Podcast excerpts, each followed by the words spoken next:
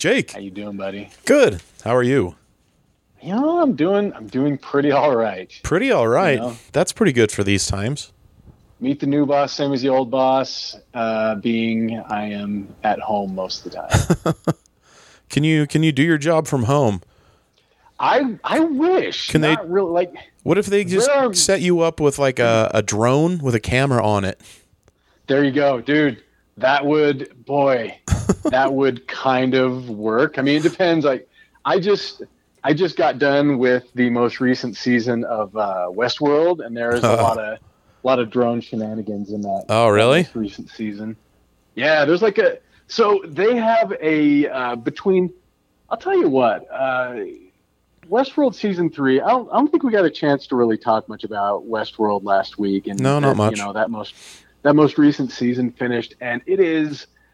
I I am definitely on board for whatever season four is. I don't know if it's a good show anymore. uh, I'm trying to.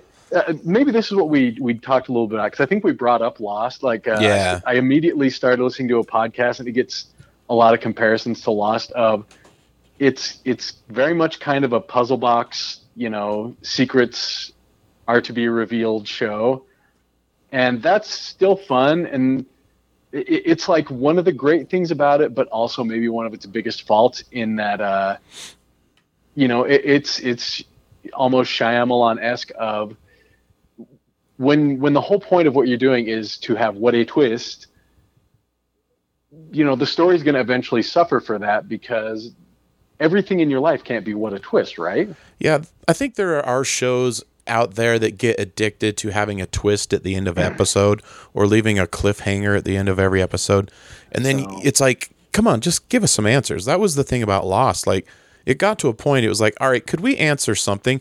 Could somebody on the island just say, "Hey, you know this one time I did this one thing," and so, somebody else will go, "I I I remember that happening to me. And then they put the puzzles together. Like, does anybody talk about anything besides the island on that show? That's all they do is just talk. What is talk about trees, the sand? I think what it turned out with Lost is Lost was very Lost was kind of the proto puzzle box show of they went in there saying like here's a bunch of weird there's a smoke monster there's a polar bear there's everybody's got a secret this guy was in a wheelchair but he's not now and that's what kept you going is what are the answers to these secrets well turns out turns out mm, there was a lot of that stuff that they just never really and it, it, it was that was the whole thing is that they they went into it going like wow we we've got a bunch of really cool mystery but not having any answers to it and they just some of that stuff they just never really figured out the answers to it they really just painted themselves into a mysterious corner. uh, and you know and westworld still has tons of mysteries but it's boy like the first two se- the first two seasons are in the park Mhm. in westworld third season fully outside the park and it is such a different show Is it always still cowboy centric, or does it go into? no oh no no it is it is 1 billion percent stop being So they leave. Frontierland. oh yeah the at the end of season two so season one is about uh it, it mostly centers around this uh this character dolores who is what they call a host which is one of the ro- cowboy robots. Mm-hmm. and of her kind of becoming more self-aware. And the at the end of the first season she more or less kind of breaks out of that and becomes like a revolutionary. And the second season is about her you know like causing chaos and escaping westworld. And then the third season is about what the world is like outside of westworld and Mm. her trying to cause a revolution there. Like you know it's Do they have weeks, so- dinosaurs? uh, okay, Travis, it's funny you should bring that up. One of the things that very much broke the show a little bit for me was so there's not just Westworld. There are, I think it was like five. There are five parks. There's Westworld, uh, War World, which is like a World War II world. Um, uh, I think it's Samurai A World. World War II world. Wow. Yeah, like a Samurai World. And I, I can't remember if that's what it was called. Are these Uh, people see, that how many? they want to go on and have these like life threatening adventures? Is that what it is? it's not it's not life threatening for the it's up until the revolution in Westworld, it's not life threatening for anybody. Oh, and then they do have they do have like a um, medieval world, and one of the things that they had was a scene of um, some of the chambers. So this was a dual thing of they made a, a Jurassic Park reference, but the way they made it was they, they said something like, "Hey, you know the that that uh, island out in I forget where the location is supposed to be where Jurassic Park was going to be like that island out there was wondering when we're going to ship these. And like well we're going to have to cut it up and ship it. And it's one of the dragons from Game of Thrones. Nice. and I was like damn it HBO stop it HBO Making their inside references. You mentioned yeah. you mentioned uh, medieval world. It, it just reminded me last night uh, with my son Brady. I watched Cable Guy. I hadn't seen that for a long time. oh man It was his first experience with Cable Guy. And it- have you ever have you ever been to medieval times no, I I want I almost did once. I was I was in California like I don't know 10 12 years ago. And I almost did it, but movie uh, it does somewhat of a disservice to medieval times because uh, medieval times is there's way more pageantry than that. Um, when I was, I think high school, maybe a little after high school, I think it was high school. We did a family trip to California, and we stopped in Vegas and went to medieval times. And the thing that I will always remember from that was because they do they do uh, the knights have you know per, much like American gladiators, they all have kayfabe personalities, and uh, this I night is we named were- Nitro. I think we were in the winning knight that night Blaze. in his section, and I think it was the blue knight, and the the asshole knight was the green knight. He was the the nitro. If we're gonna go with like season one uh, American Gladiators parlance, he was the cocky jerk knight. Mm. And I remember um, they were riding around. They had they gave them flowers that they would toss out to their section to women.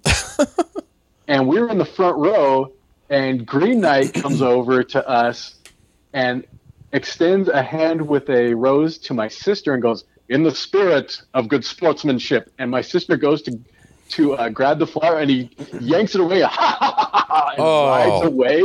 And like we're we're like, "We're coming for you, Green, Green." He was the original was- Bachelor. Oh, it was awesome. It was super awesome. It would like that's one of those really touristy like the uh the food the food's not great. Is it Cornish game hen? be- I think so. I think it was like whole chicken legs and things like that. It was just it, you know, you're just there for a good time, right? I, but, I would uh, assume I've never been there. It's that like uh, if you go to Japan, I've heard of this place called the Robot Restaurant. That's you know same thing. Like food's not great, but they put on this super like uh, almost like Starlight Express esque. So it's people dressed as robots? Yeah. Oh yeah. Oh yeah. Yeah, my it's uh, heart beeps. Well, one of my one of my yeah. It, it's a, it's a well. It's sort of like like one of my friends actually went. I had heard about it before, and uh, he went to Japan and went, and it's like you. It, it's like there are two sides that have uh, sort of like a stadium, like like four or five rows of seating with your tables, and then there's just a big walkway in the middle that's just this constant line of parade show of like people with lighted costuming and like big floats that fight each other and things like that, and it just you know good times like it Good. you know, times. hey, I I'm, Do you I'm eat robot birds there? stuff. You know, I ha- having not been there, I don't know.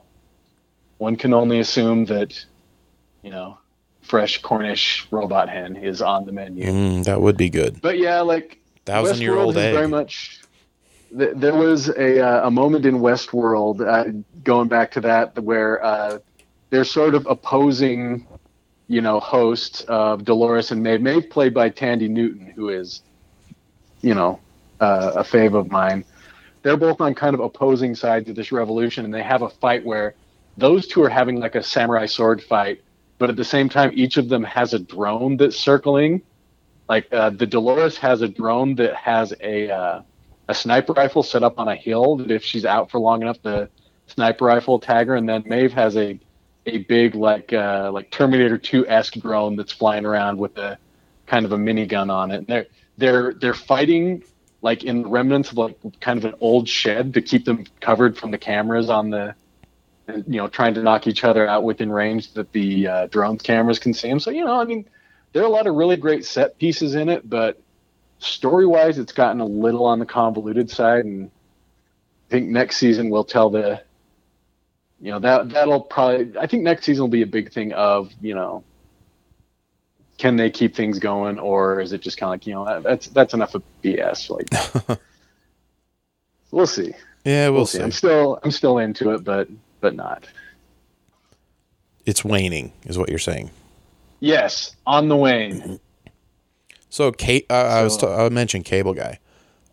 yeah So Yeah. my son was actually kind of excited to see it because he had heard, you know, it's always it's a divisive movie. People either hate it or they love Yeah. it. So he wanted to see what it was about, and he actually liked it. I I, re- I remember I was kind of on the fence about it before, but I liked it rewatching it. You know, as an adult, I, I think we all just were so used to seeing wacky Jim Carrey doing you know, wacky it- talking out of your butt type stuff. And it's it's just a little more of a an adult type theme where it's actually about mental illness and stuff like that. I mean, there's lots of wacky Yeah. moments in it and they play wacky music behind him being basically super insane. But it, I was surprised I couldn't remember all the people that were in that. There's Andy Yeah, Dix it- in it. Uh, is it Ben Stiller that's in it Ben with him, or Stiller is in it. Jack Black Yeah. is in it. Uh, um, oh, what's what's the actress's name? Uh, Leslie Mann is in it, and she's uh, in a lot of Judd Apatow movies. She's married to Judd Apatow. But yeah, I mean, there's there's a really good cast of people that went on to do. I think uh, Bob Odenkirk and uh, David Cross are both in it. They have small roles, but they're in there. It was pretty Nice. pretty crazy. But I th- I don't remember. I didn't remember what the ending was like.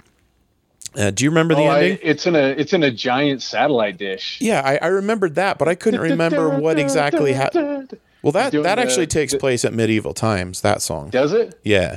Okay. So he ends up f- jumping off of the edge of the satellite to the center and falls down to him. and shuts all of everybody's TVs down because he says, "I have to kill the babysitter," and then jumps.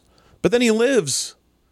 Yeah, then he lives, and I remember like Ben Stiller is because Ben Stiller is a childhood actor who had a twin brother. They were in a, a fictional TV show.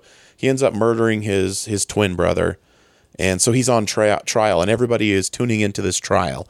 oh you know, no, to, to the- see what um, happened. Matthew Matthew Broderick's the guy who's who's opposite him, isn't it? yeah, Matthew Broderick is is the Oh, lead. Okay, yeah, no, it's because yeah, at the end of it, uh, Matthew Broderick kind of.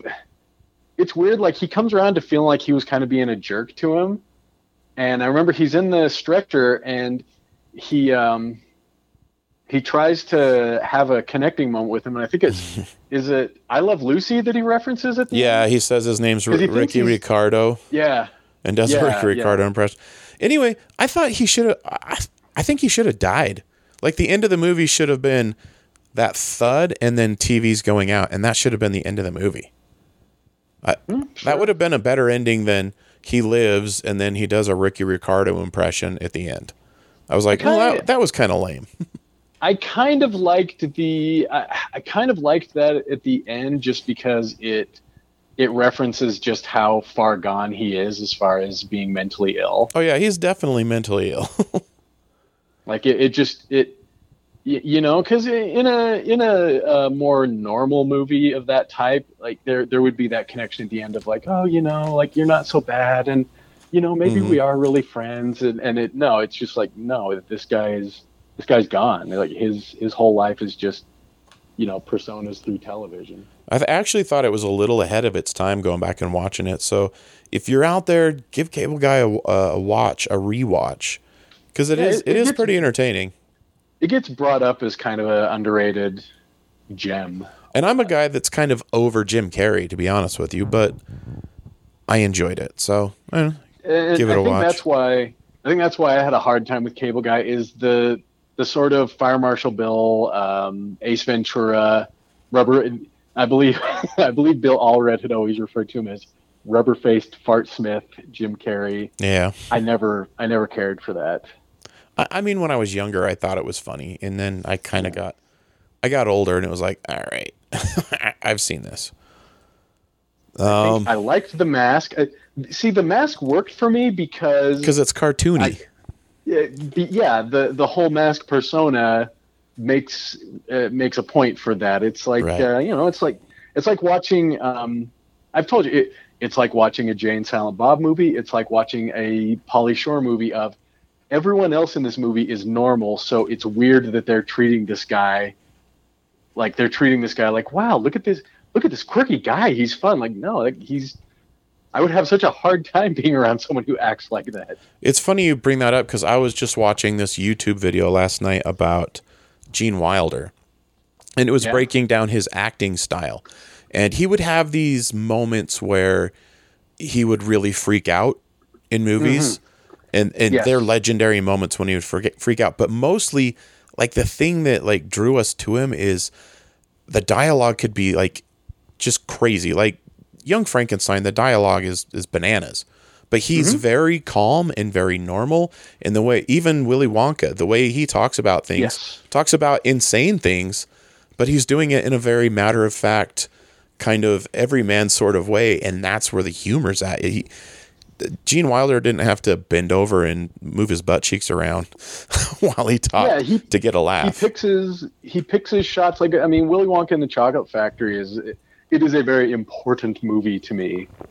Just just you know watching it a lot as a kid, but you really you know if you watch that he really picks his shots for when he loses it of you know the at the end uh, you know you, you get nothing you lose good day sir Right. um, you know him losing it there is really poignant or what I think is a great moment is the uh, the riverboat thing of the slow tension building of him Right. just saying this rhyme and then screaming at the end of it like there's there's a good reason why a lot of people say that that part in the movie was one of those kind of like childhood really scared the hell out of me Oh yeah, And he's, yeah, it is terrifying. he's a big part of the way that he builds that moment Even just his laissez-faire attitude of no, don't stop.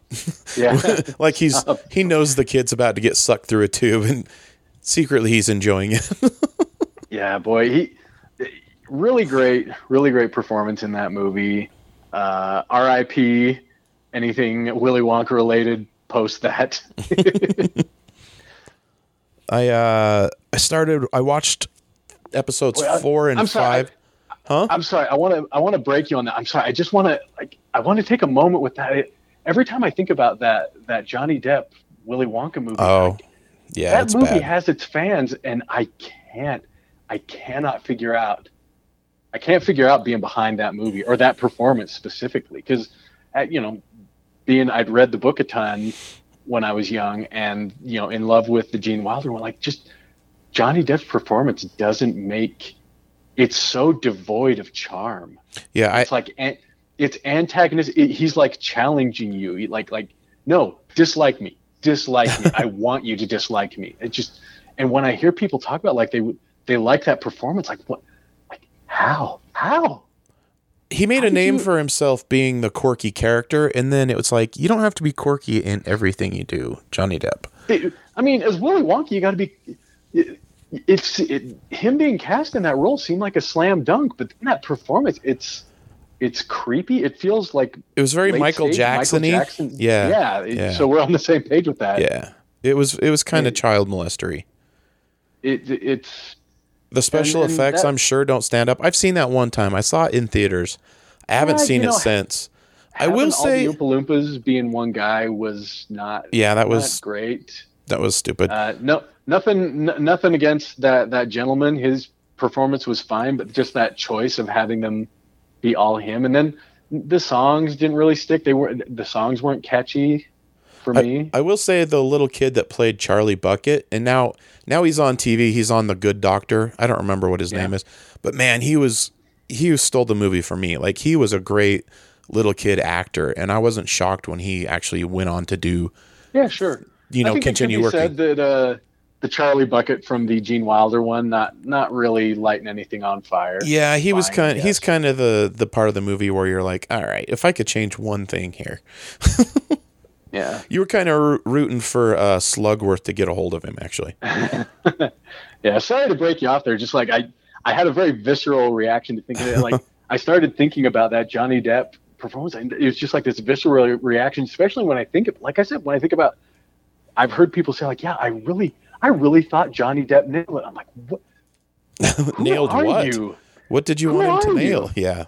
That's a weird choice to to prefer that nailed one. Nailed a bad performance to the wall. Yes. oh, I'm sorry. I, I, I'm very sorry I broke that off on you. You talking about uh, watching, uh, Uh, I watching wa- the trilogy. Did you say? no no no. I watched episodes four and five of the Dark Crystal, The Age of Resistance. I've I've Oh, kind of okay. I strayed away a little. It's a lot to take on, but It is, man. Like walking away from that for a while, I would think it would be hard to get back. Not really. I a lot happens in that. yeah well particularly these two episodes that's where kind of everybody starts to you know come together and they're f- kind of forming their little gelfling team Yeah. the gelfling avengers so to The speak the Gel. I was gonna. I was gonna say the Gelfling.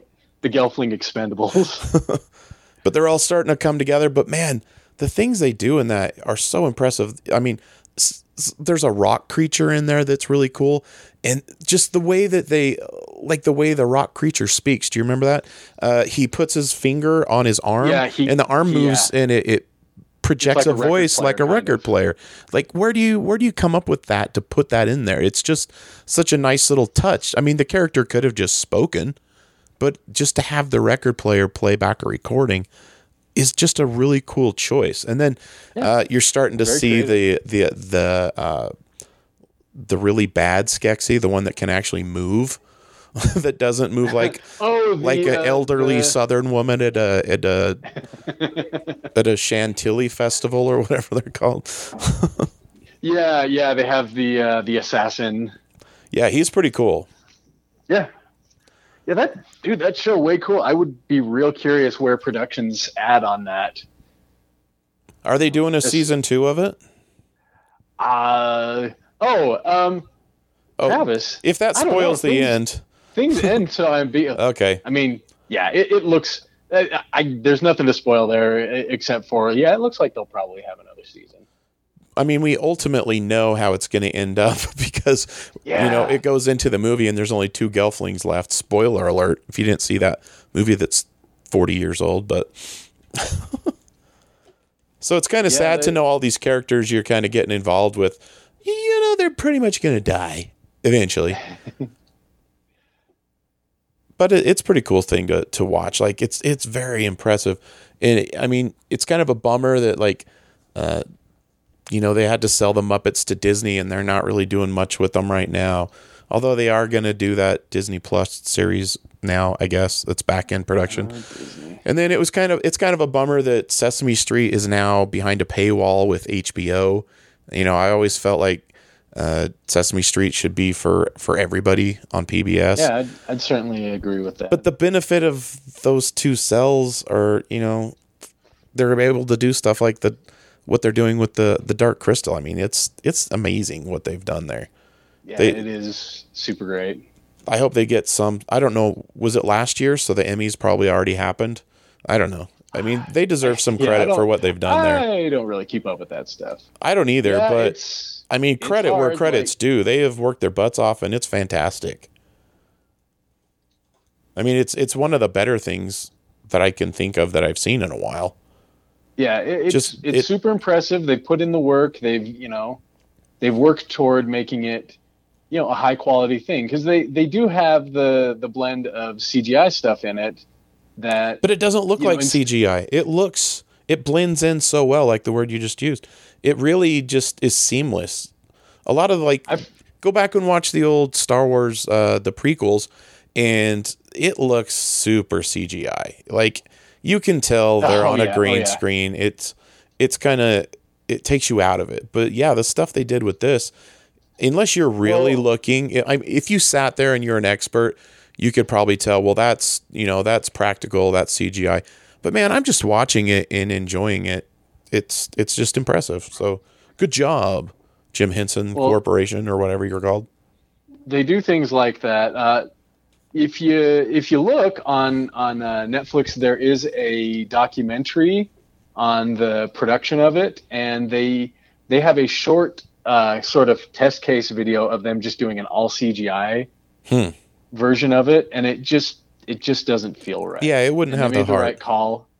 They made the right call of saying like, no, we're just gonna like the the thing that always seemed to stand out to me is the um the Skeksis uh tongues flapping away. Like, I don't think you could I don't think you could really do that with a uh with a puppet and make it, you know, just make it seem natural that Right. way. But like so It'd be like one of those little they- birthday party tricks. Maybe maybe the puppeteers behind there blowing into it so it unravels.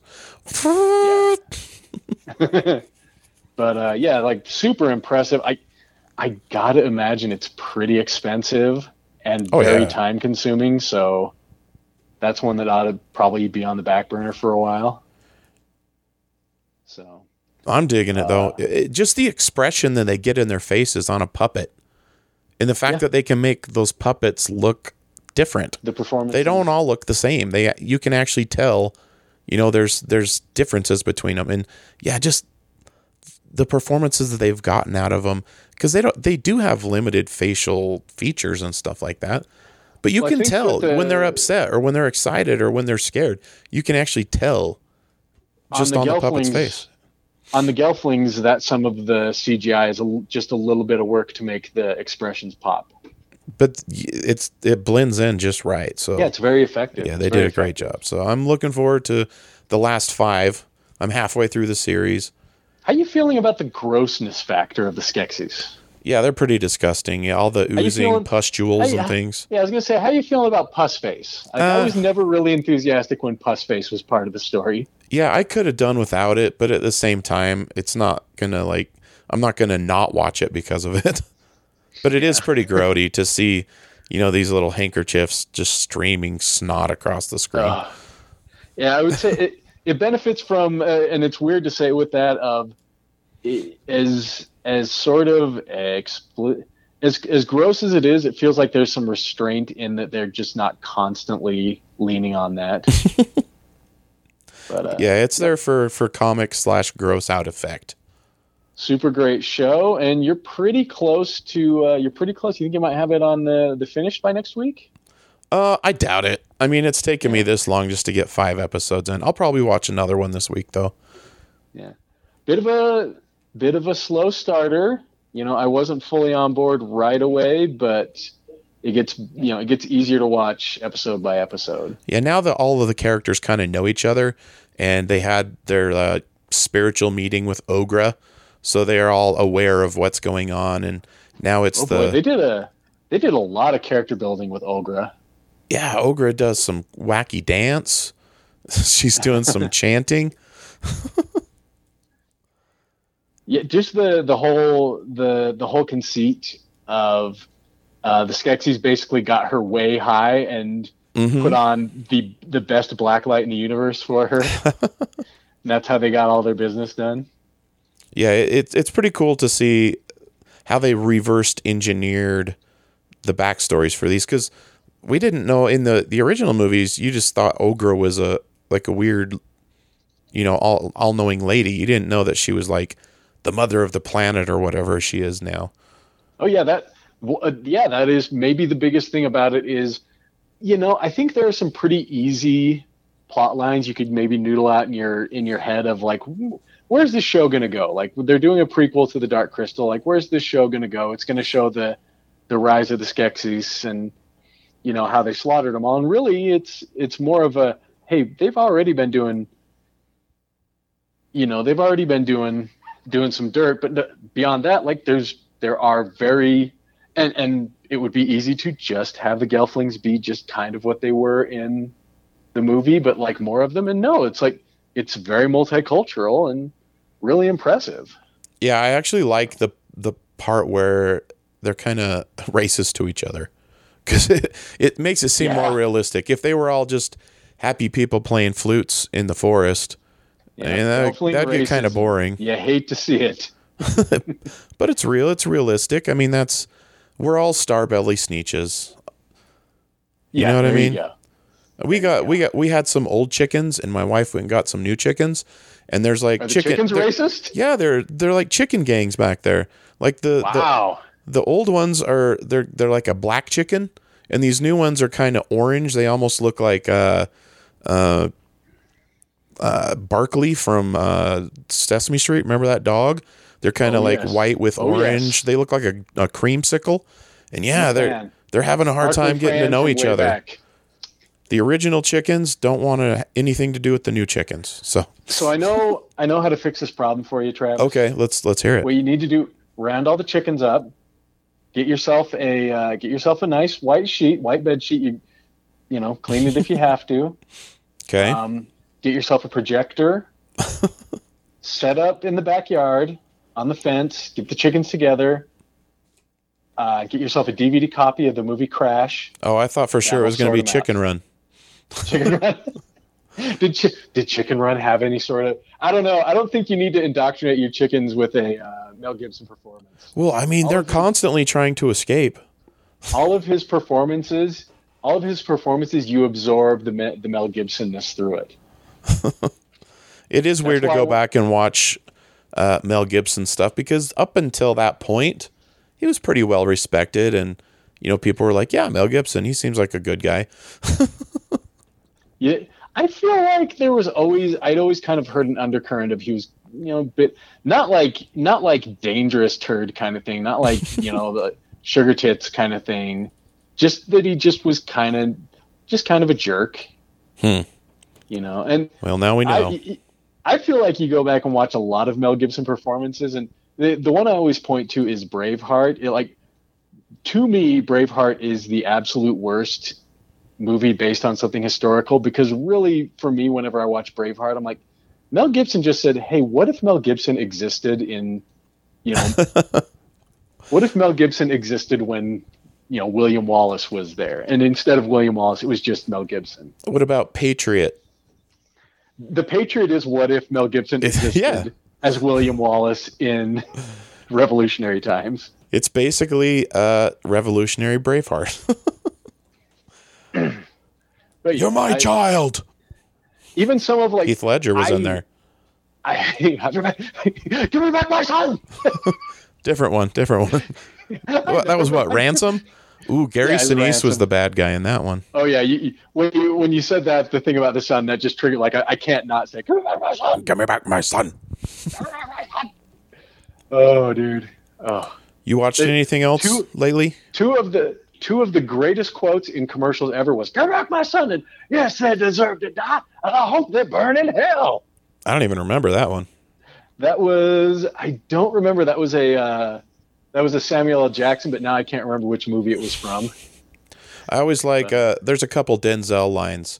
I wish you had more time. Yep. And then also King Kong ain't got nothing Ain't- on ain't got me. Nothing on me. Yeah. Boy, he did he win an Academy Award for that I think so. It seems like he for did. Training Day? Yeah, it seems like he did. Man, do, do you remember much of Training Day? At this I've never seen it. No, it's I. I think I, I I remember enjoying that movie, but it also considering, you know, uh, Denzel Washington's career, it blows my mind that that's the one he got an Oscar for. Well, Hmm. has he got? It seems like he was at least Oscar for? nominated for Malcolm X. If I'm he didn't win, God. I don't know. What is uh? I, I'm gonna look this up. Yeah, I um, I have completed um, Legion. I had remembered. Oh, hey, Legion had a third season. I wonder if that's up on Hulu now. And turns out it was. Oh, it is. Okay. I busted through that in a couple of days, and man, Legion is. Um, have you ever watched any of that, Travis? We I never did get into that. Yeah, I, I've been meaning to, uh, but I, I haven't started it yet. it is ultra weird in a way that never feels outright uh, it doesn't ever feel like it's trying too hard to be weird but it is definitely just soup to nuts it is constantly being weird It's edgy Um, X Men, right? kind well i mean it, it deals with uh, the son of charles xavier which they only really kind of mid to back half of the third season uh, you start dealing with charles xavier which it in this uh, like it makes me want to go and read the comics but i also don't know because from from all the marvel that i've read and i've read a, a decent amount of marvel i've never I've never uh, seen this character referenced. Hmm. So I'd always wondered if it was maybe it was kind of a, you know, this is outside of canon story or, you know, what's going on with it. Who's Uh, who's the look at- mother? Uh, I don't know what the mother's name was. Uh, it's not that Moira Um, lady. It's not Moira. I I can't quite remember her name right now. Uh, I'm gonna look a little bit here on the cast and see if I can pick her out. But uh, you know, lots of really great people in it. You know, Jermaine Clement in it, and he's Oh, yeah? throughout. Uh, um, uh, what's her name? Jane something. God, I'm. Oh, oh, the the the best in all of it. I think my favorite is uh, Aubrey Plaza. Her performance or her character arc is so. She is so damn good in it because I like her a lot. most most Aubrey Plaza per, performances you get is like a real. You know, you're thinking of it was The Snarky. Office she was in, right? Yeah. Was it The Office that she was in? No, Parks and Rec. or was it Parks and Rec? Yeah. Okay. Like that's kind of like what you think of when you think of an Aubrey Plaza performance is really kind of detached and subtle. And she still she's still kind of an aloof and sarcastic character, but she's just just so just so nailing it. And like uh, Jermaine Clement's in one of the weird uh, weird characters in it, like uh, Jean Smart's in it, and she's really freaking good. Jean Smart is also in uh The Watchmen, right? She's in Watchmen. Yeah. She's also in Fargo season two, and uh, she is amazing. Wow, what a what a second stage to a career, right? Yeah, like I I mean, because for uh, and who knows, maybe she's just been maybe she's been steady working and just not necessarily been on my radar. But uh, Wasn't like, her uh, comeback uh 24? Cuz she Yeah, I was never on watched twenty four. Well, I think she was on it. I I just remember people raving about her on twenty four. I'll look at her 24. real quick. Yeah. I think that's what kind Uh, of got her. Yeah, because before it was 24. it was like designing women and you're like, "Okay, she's a comedic actress." But now I she's think she's in I some think heavy she's been a stuff. steady worker because I'm looking no, at known for and I'm seeing Garden State, I Heart Huckabees, and The Accountant. So I'll bet she's just, I bet she's worked steadily and she's either a been in stuff that I just wasn't necessarily watching, or b, you know, she was in stuff and she was good, but just didn't, you know, didn't register that I was seeing it. But like, Did you um, see The Accountant? No, I have never seen The Accountant. It is a very interesting movie. It's yeah, he- he's basically it's it's Ben Affleck. He's autistic, and Yeah. it's kind of it's almost like um, Dexter. Like he's got this darkness inside of him, and somebody figured out how to focus it, so he kind of uses it for good. but he kills a lot of people in it. It's a fun movie. Yeah, I I think I've I think I've heard people basically say about it, um, like it's maybe not necessarily a good movie, but it is an interesting movie. Yeah, it's ve- it's definitely interesting. So the character that is is uh, his mom, and the character's name's Eloise. Eloise, The the Charles Xavier in it what a is- choice of a name. I don't know if they ever actually say the name Xavier in it. I know you know he's, he's known as Charles, and he's he's a telepath.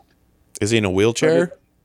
No, no. This Oh, is he's not? This is very much this is very much his pre X Men stuff. This is So he has Uh, an adult son, but it's before the X Men. Travis. I'm going to let you in on a little secret. There's a lot of time travel in the last season. Oh, okay, all right. So, like you see Charles, you see Charles kind of, you, you see a version of him like his uh, very early backstory, uh, kind of learning to be a telepath. Uh, he does build uh, what seems to be an early version of Cerebro. Ah, so this is back when he was dating Magneto. No Magneto. No Magneto? Like this is pre-Magneto. This How is dare you? I don't even know if the term mutant is used in the show. Wow. Um, like he, yeah, but uh, Is this on Like, Fox or FX?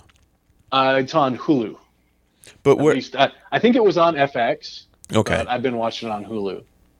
But just like really, really, it, it just oozes style. Like so much, so much weird stylistic choices. There's a lot of musical numbers in it. What? Um, Wow, I didn't see that coming. there are characters that by the end of the show become robots. Uh, that that was one of the hard things because I hadn't watched any of it for a while. I hadn't watched any of it for a year or two. You know, I always um, thought, you know what, you know what Wolverine needs is, especially since Hugh Jackman was playing him, musical Yeah. numbers, Sure, that some I mean, song and of the- dance. that's one of the all-time great things about comics in general, and one of the things that I started to get a little resentful of with the the Disney's MCU was one of the great things about comics is you can have a Wolverine comic that they said like, well, what if Wolverine was really way into like show tunes and try and find a way to explore that? And like, look, look, Uh. man, we're not going to make it a part of Civil War. It's not really an event. It's not even really in the timeline. But what if we did that? I mean, You say what if? They've got that series coming out. What if? I think we just wrote an episode. the movie Logan, the movie Logan comes from what was initially a non-canon story of Old Man Logan. Old Man Logan, yeah. Yeah, and who ended up getting pulled over into the 616 universe. I don't know what they've done with him at this point. Is the Hulk in that? Old timey Hulk? In, Oh, Old Man yeah. Logan? yeah, that, Yeah, I, I seem to remember that. Weird and it's weird and gross Oh, okay. in that. I just like it. remember hearing that he was in there. Yeah, Hulk. Bruce Banner went. Bruce, Bruce Banner took a dark turn in Old Man Logan. The whole thing is kind of a dark turn. The Old Man Logan oh yeah, stuff. like the the whole premise behind Old Man Logan is that uh, Mysterio.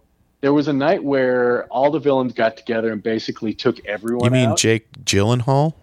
Yes, Jake Gyllenhaal. The way that they the way they took out the X Men was Jake Gyllenhaal uh, tricked Logan into uh, thinking that ev- everyone in the X Mansion was enemies, and he he basically Jake Gyllenhaal gave him a vision that they had killed everyone, and he went nuts and took out all what he thought were enemies, and then woke up from this haze, and it was he'd killed all the X Men Oh, can you imagine? and old man logan picks up as like he's just been living the and as kind of a cruel joke the, the after he did that like the villains just let him be and just said you know what, you're broken screw you you're broken Yeah. Wow. and it's sort of picking up a story of how he becomes unbroken it's it's a pretty as those things go i mean it was good enough they they kind of repurposed it to make a movie out of it Right. so Well, maybe maybe I'll give uh, Legion a shot. it, It sounds nothing good. else if nothing else i'll tell you that there's tons and tons of pageantry and spectacle and I, I think there are a lot of great performances in it and as endings for a show like that go i think it wrapped up pretty well you know Well, that's good. I'm- So, So, it's uh, completely done.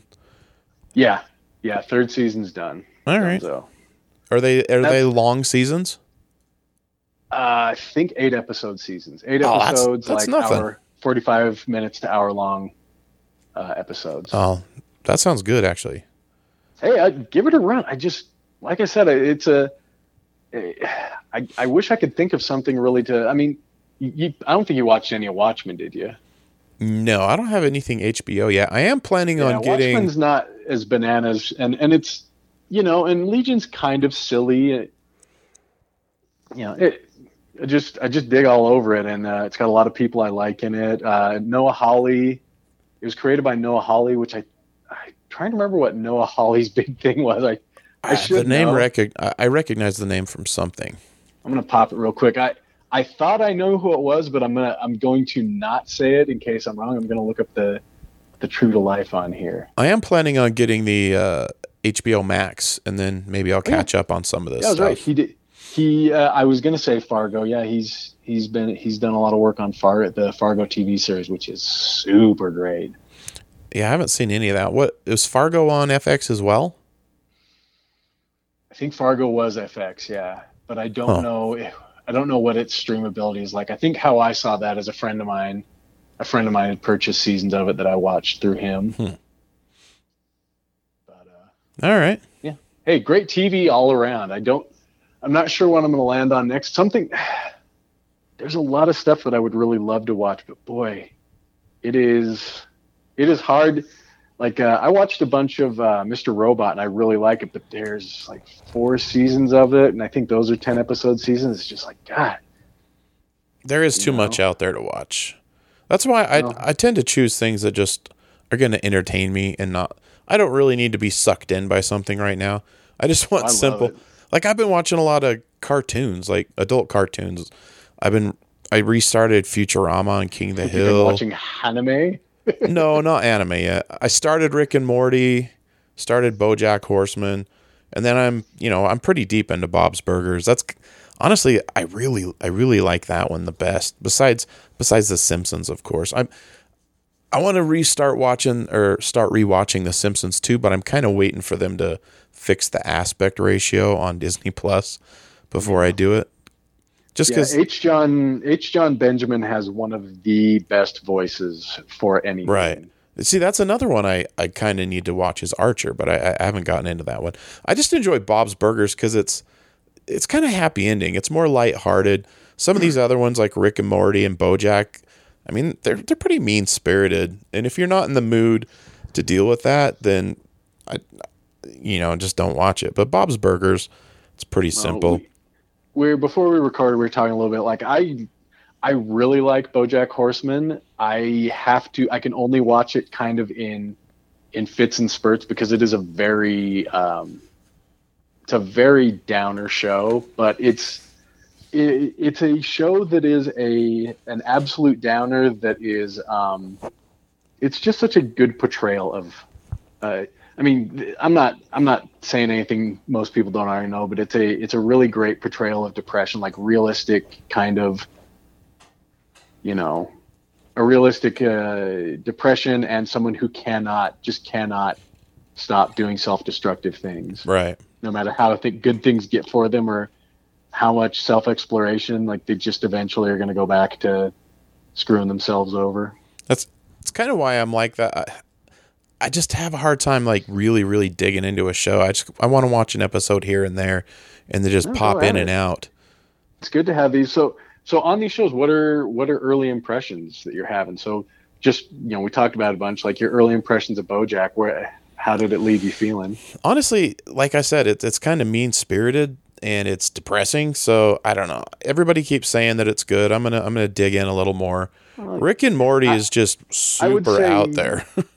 You're you don't care much for something kind of depressing you i don't know that bojack's going to be a good fit for you yeah, uh, yeah. I probably won't go all the way through with it. Futurama's fun to go back and, and rewatch.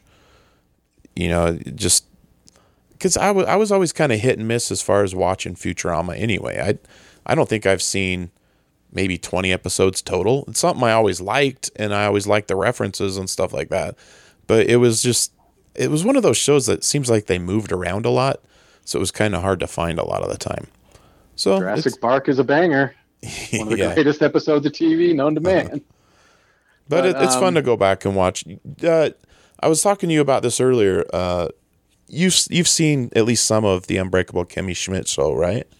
yes i saw uh, i saw at least two maybe three seasons of it So they just recently came out with a uh, Kimmy Schmidt versus the Reverend movie, and it takes place I don't know a certain amount of time after after the series oh so is it is this Jon Hamm related Yeah, Jon Hamm is in it. It's got it's got Titus in it, and you know all all of the the fun characters are back in it.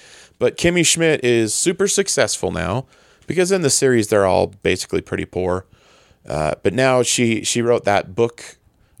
I don't think you've even got you even got that far, but she wrote a book. It, it becomes super popular. It's like a children's book, and she becomes um, super famous. And she is engaged to marry Daniel Radcliffe, who is playing like a, a prince. Oh, I was hoping it was just Daniel. He, he No. was just playing himself. God, that'd be great. No, he's he's such a Still okay. goofball, and that he's he's very funny to watch. Just how just how weird. Like he gets excited and says, "Oh, joy of joys." He says weird things like that that only like I am really surprised that as he gets older, I like Daniel Radcliffe Yeah, more and more. I mean, his character in this is like super homeschooled and sheltered, but he's really funny in it. And uh, it's a the thing about this movie is it's a choose your own adventure.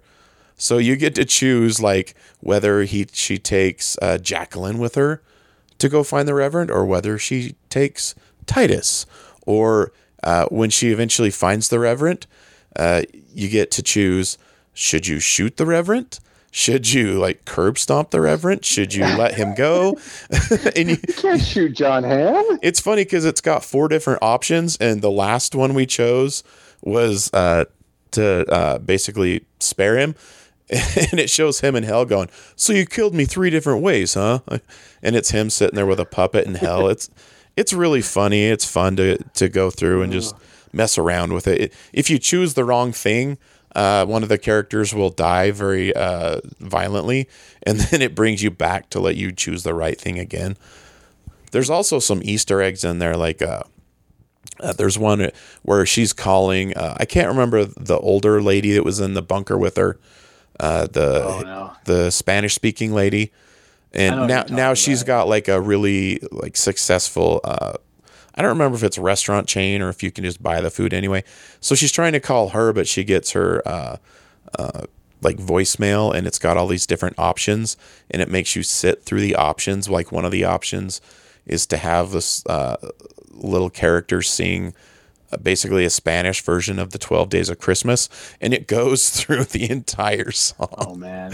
It's pretty funny. Like it stops being funny, and then it gets funny again by the end. funny again, yeah, yeah. yeah.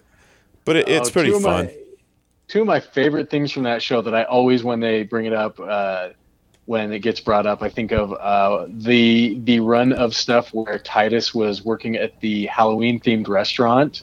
Oh yeah. Uh, specifically when he when he comes in and scares the proprietor and he falls over and he goes, "I'm sorry," and he raises up like old timey out of a coffin to shake his hand.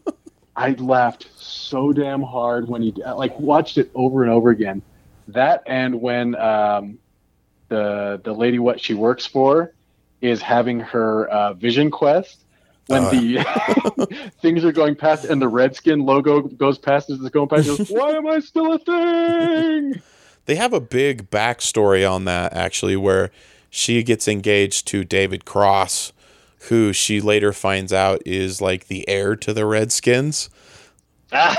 because he he's like this uh you know do-gooder super woke person that he's a lawyer that fights for you know the the the person or the people in in society that nobody will help out you know.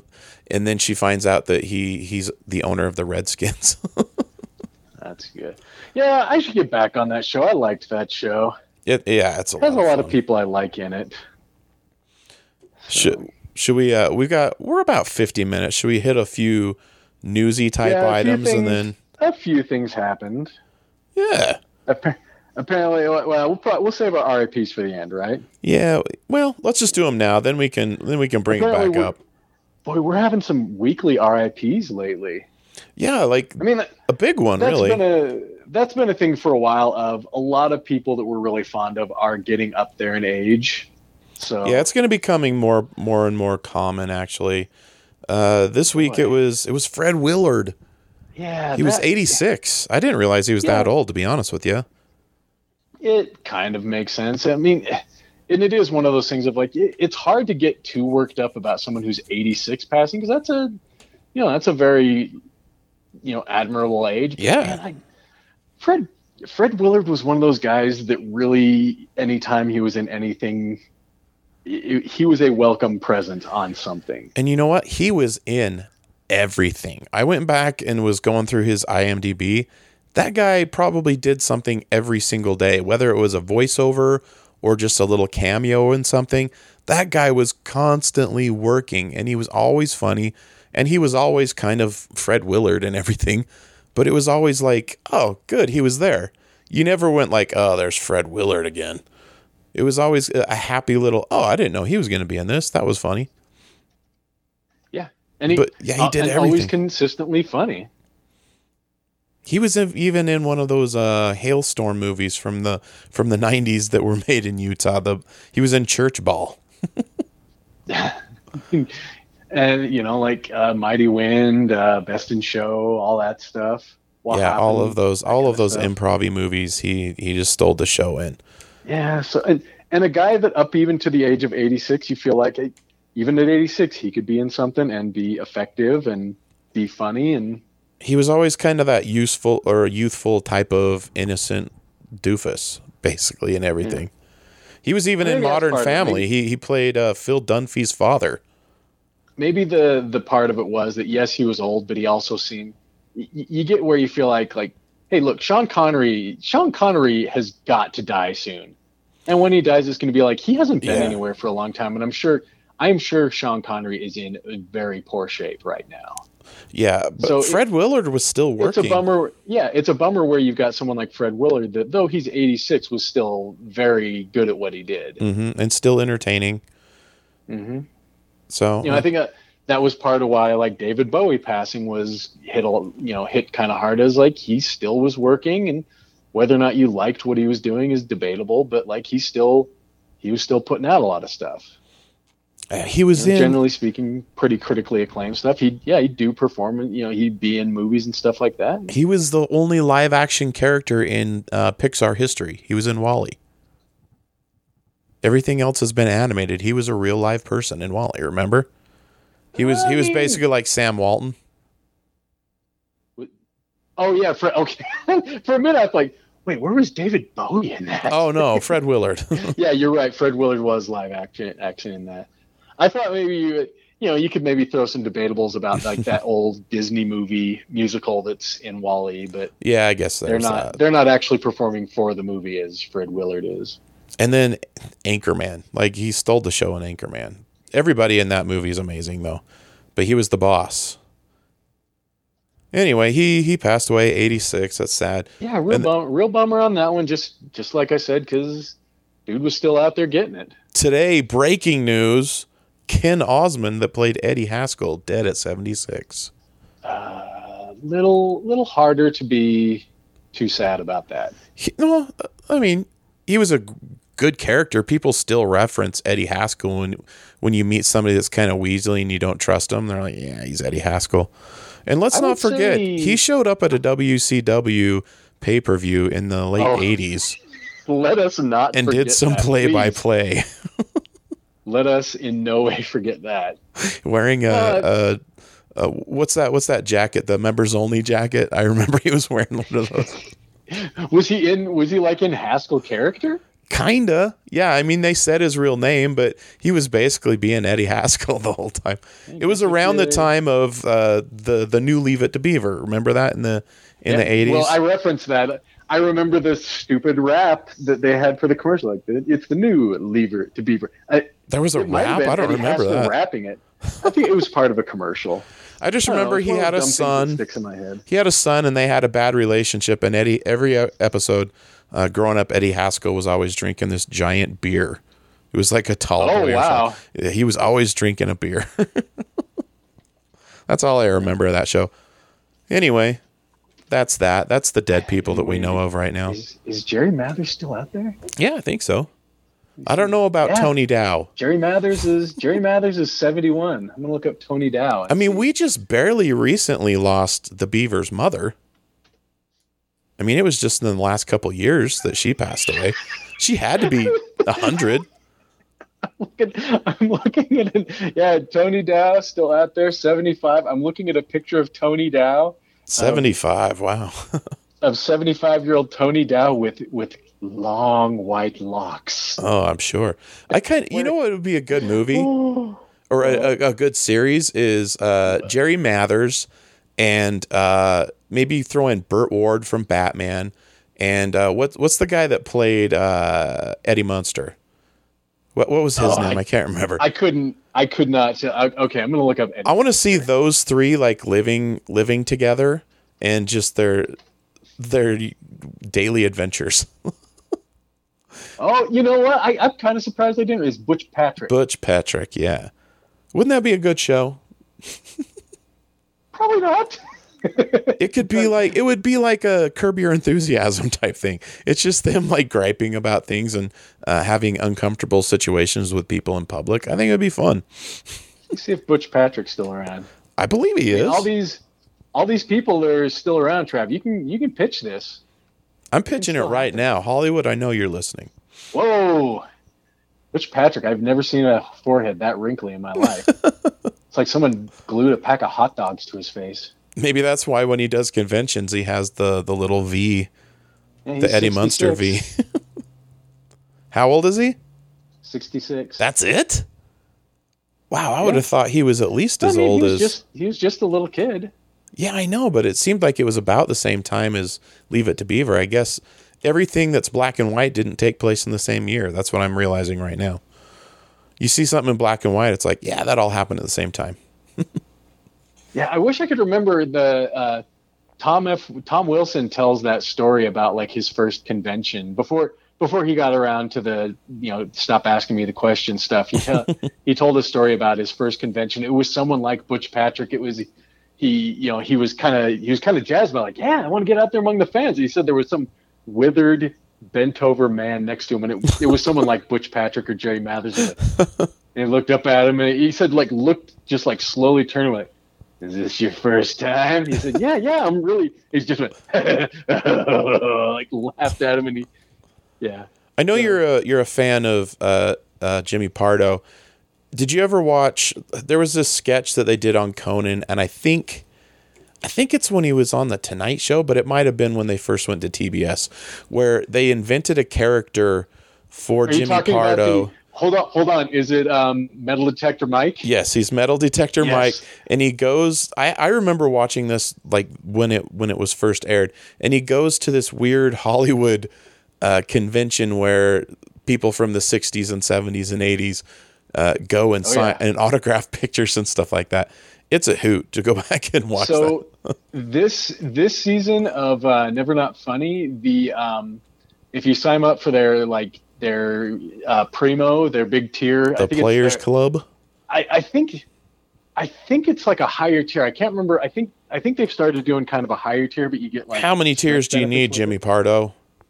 Uh, Well, I mean, there's you know paying a little extra for the uh, just for the extra podcast, but then there's like a higher tier where they've done T-shirts and they've done like frisbees, and I think that He's got more season- tiers than Ozzy Osbourne because Ozzy Osbourne has no more Oh, no more tiers. uh, this season, it's a it's a skateboard with the metal detector Mike picture. That's actually cool. Yeah, I could go for that. yeah, that's that is yeah, that's that's a that's a fun thing that they did. All right, let's I hit don't it. think is what I recall. I don't think that he was able to convince anyone that that was real. Yeah, people will buy anything though, especially if you're going to something like that. They'll be like, "All right, that sounds legitimate to me." Might as well. Uh, so the one last the one last bit of news that we hadn't gotten to. There's a couple uh, actually. Oh, I got wanna- a couple. Go ahead. suppress No, throw yours Oh, out. wait, news suppression. So uh, it became apparent to me this week that uh, Mandalorian season two is just secret uh, Clone Wars season eight. so we've got um, they've cast Ahsoka. They've Rex is probably going to be in it, probably Boba, Boba Fett, and now uh, Katee Sackhoff as Bo Katan. Nice. That's a good. That's a good the, casting. The right there. settler of Catan. There was another casting, and I still can't remember who it was. It's a male. Uh, it'll come to me eventually, probably after I hit stop on the recording.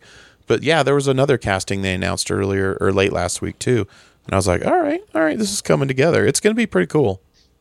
Uh, does it do any? I mean, I guess you know you having watched all of Clone Wars, like so, it's exciting for you that it that so much of it is like, hey, we're we're we're kind of uh, catching up with Clone Wars through Mandalorian season two. Does that that's exciting for you? Yeah, or- because that's characters that people actually care about, especially Ah- Ahsoka, because they did such a good job. That basically that entire show is the Ahsoka Tano story.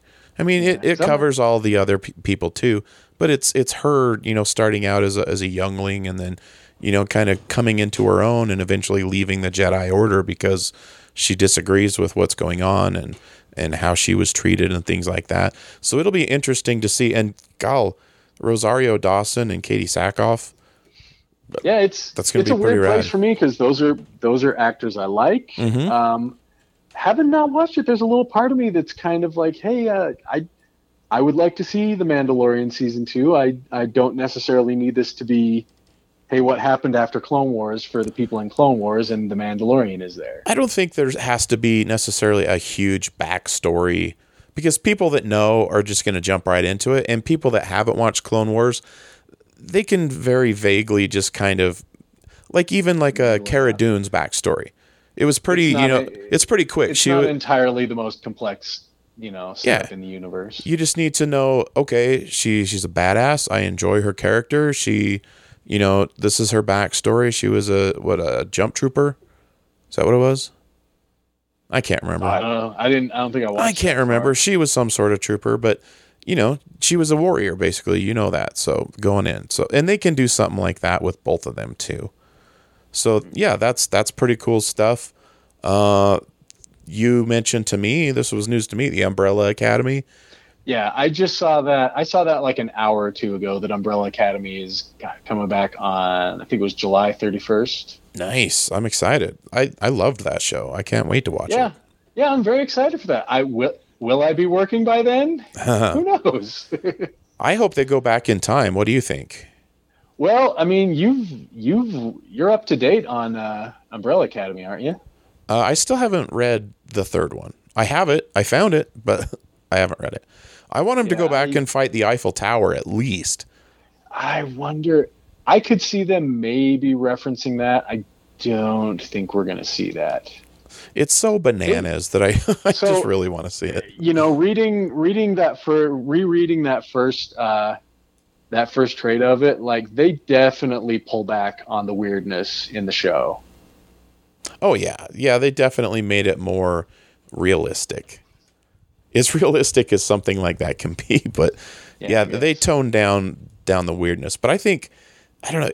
I really enjoyed it, but it is kind of dark and sad so maybe a little bit of that quirky fun stuff in there, you know, would be a good thing. Not everybody has to die, right?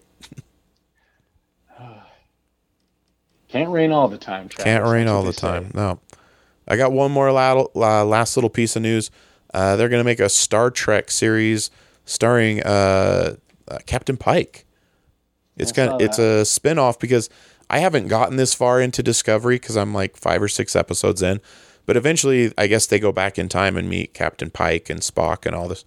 Actually, it wouldn't be back in time because I think this technically takes place before Pike and Kirk and all that stuff. So, yeah. But they are wearing. It shows Pike wearing like the the classic series outfits. Oh. It, but the because the the uniforms they're wearing in Discovery are very contemporary looking. Everything looks very modern. So it'll be interesting to see where they they give it kind of a old fashioned 60s look or how they go about that because the movies kind of touched on things but also made it look so it wasn't cardboard which a lot of that stuff was.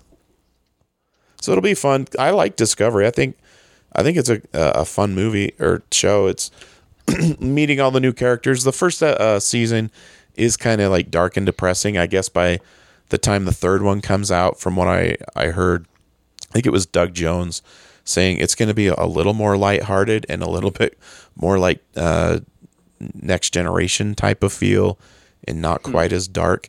It is weird where you can have an entire episode where there's really no swear words or anything, and then they'll drop the F word like three times in less than a minute. It's yeah. weird in a Star Trek series to have that. It just is. It yeah. seems out of place to me.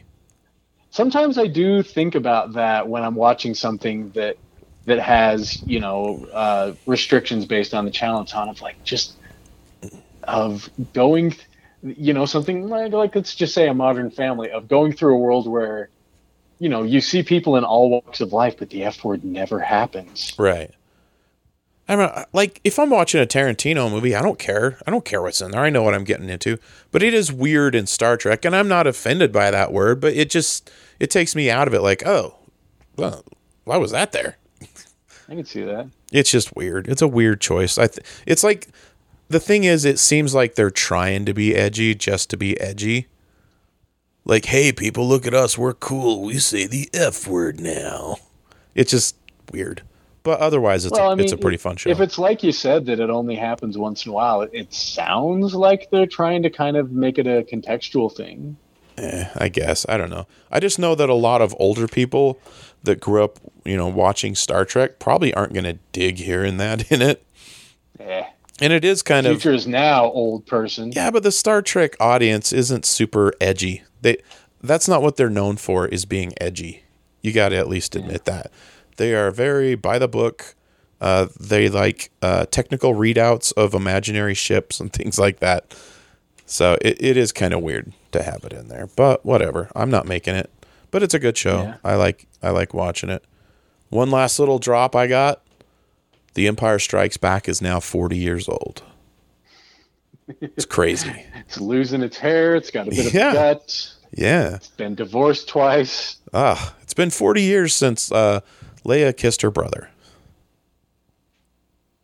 Yeah. Yep. There you go. and I'll never be the same because of it. It always bothered me. The one thing that now, huh, Trav? of all of the things that he went back and changed in those movies, that's the one that he kept. Yeah, I was I was kind of gonna say when someone says something like that, I'm like, how much how much would you just love to watch the untouched versions? I swear I have them. I need to find them. I, I don't know why I can't find them. I know I have them on VHS. Yeah, yeah, I had those. I swear I have them on DVD somewhere. Unless I dreamed it. It's possible that I dreamed that I had them. I don't know. Who knows? I had a dream the other night that I was driving and uh, all of a sudden there's a rocket that's shooting up into the sky just out of nowhere. So we're me and my wife are kind of watching that going, "Wow, this is amazing. This is so cool." and then I drove off a pier because I wasn't watching the road into the water. So that's how my dreams go. makes me makes me think of the end of the Iron Giant. Where's the giant, Mansfield? All right, we should wrap this up. You got anything else? You know, I think I'm I think I'm bone dry. I think we're I think Bone dry. If I have anything else, it's not uh it's not uh important enough that I need to get it out right. All right, sounds good. You got any plugs? I don't think I'm going to be here uh, anywhere this week that can be seen. You going to be anywhere? Uh, no, no, I'm not going to be doing any any stage time this week. I Can did it. I did it last my week. house. Last week, the shows up in Ogden were really fun, really fun crowds. Then I got to hang out with Jeff Dye a little. He was at the downtown club, and that was it was good to see him. But you know, other than that, uh, I did last week. I did a WrestleMania 36 panel for FanX, and I recorded that and put it up in the feed here, so you guys can go check that out. There's already been a few people downloading it. Thank you for downloading it. Thank you for downloading every episode, really. But yeah, go check that one out. It's a lot of fun. And then uh, I did an interview right before we jumped on here with City Weekly. So I think that's going to be coming out uh, eventually. I don't know who. Little City Weekly. It's You- you available for remember who free. Interviewed you? Uh, Scott Renshaw interviewed me. Oh, Scott Renshaw. That's Yeah. a name I haven't heard in a while. He's still doing it. He's actually an author Hey. now. He writes di- uh, books about Disneyland. He's super obsessed with Disneyland. I've been on a few panel. I've been on a few panels with him at, at FanX, and we love talking uh, Disneyland. In the, in this case, we were talking about uh, the changes in stand up comedy and how it's different now and things like that. But yeah, go go buy his book. I can't remember what it's called, but Google it. You'll find it. You can buy it on Amazon. Google Scott Renshaw. Yeah. So, There you go. Uh, if you have questions about Sh- Scott Renshaw, seeing as Travis is an expert, later to the tater at gmail.com is where you can get a hold of us. True that. Um, if you uh, if you just if you want us to feel better, if you want to feed poor Travis and I's egos because they are fragile, understand. I am I am moments away from a breakdown at any point. Uh, if you wouldn't mind, please subscribe to my podcast. Please give me a five star review. Please, one sentence review. Write about write, write about me in particular because I'm just I'm down. I could really You're down. You need somebody to, to converse with. If that's too much for you, and it's completely understandable, please tell a friend. Nudge your friend next to you. Say, "Hey, Jake's not feeling great today. Could you Doink, download his doink. podcast, please?" there you go. If you can't do any of that, just please understand that Blue Wave Theory does our music. That's the that's the bare minimum I'm asking. Please, please take into account that we uh, Blue Wave Theory is the music on our front and our back end. Keep downloading us. Tell your friends. Yeah. And you know what? I, hey, I just remembered I'm going to be doing an episode of uh, movies that make us. They're uh, Oh, yeah? yeah. Well, it's because I was on that uh, WrestleMania panel with Jake Dietz, and they're going to be watching Fighting with My Family. So I'm gonna Okay. I'm gonna go on there and talk with them about that. So download them. They're fun for you. they're our friends. Uh, they're they're really cool people. It's a fun podcast. Download that one and another podcast I wanted to bring up, and you can bring up one if if there's one you could think of, is uh, the new Utah po- podcast. They're friends of mine, and they're all you know they all, they like to share our stuff and promote what we're doing here. So I just want to give them a shout out and say, hey, we appreciate you guys. Uh, they're they're really good good people. They're more kind of like detailed on like the the happenings going on in Utah. Right now, there's not a lot of happening, so give them a download. they're they're a lot of Yeah. fun though. Well, um, pretty much all the stuff I listen to has a steady audience. One, Um, can I throw out one more one more thing? I, I just keep thinking of things. If somebody if somebody out there has a business, uh, like a small business, I know it's a really hard time for small business. If you have something out there you kind of want to let people know, uh, you know, just message me and maybe we'll we'll you know bring up your business on here. Maybe it'll get you, sell a little bit of stuff. wheeling and or dealing. I'm not going to ask for any money. I just want to help people out, especially if you're listening to us and you're downloading our podcast. You know, I'd, I'd love to be able to help you out and just, you know, say some nice things about what you're doing. If it's multi level marketing stuff, yeah, probably don't message me. I'm, I really don't want to sell Avon or um, essential oils or anything like that. But anybody else out there that's, you know, trying to get people to come back into their business, let them know you're open, let me know. Hit them up. Hit them up. Hit them, hit 'em up. Hit 'em That's up. our. Is that our? Is that our get her done? Hit them up. Hit them up. All It right. could be. Well, is there, is there anything else? Is there anything I've forgotten? Good old trap. Boy, oh boy. I'm sure as soon as I hit stop, my brain's going to think of five things. But I think Well, I think I have call it interrupted all I'm going to interrupt. For uh, for hit 'em ups everywhere. This has been late to the party or late to the party with Travis Tate. I'm Jake. And I'm Travis Tate, and better Tate than never.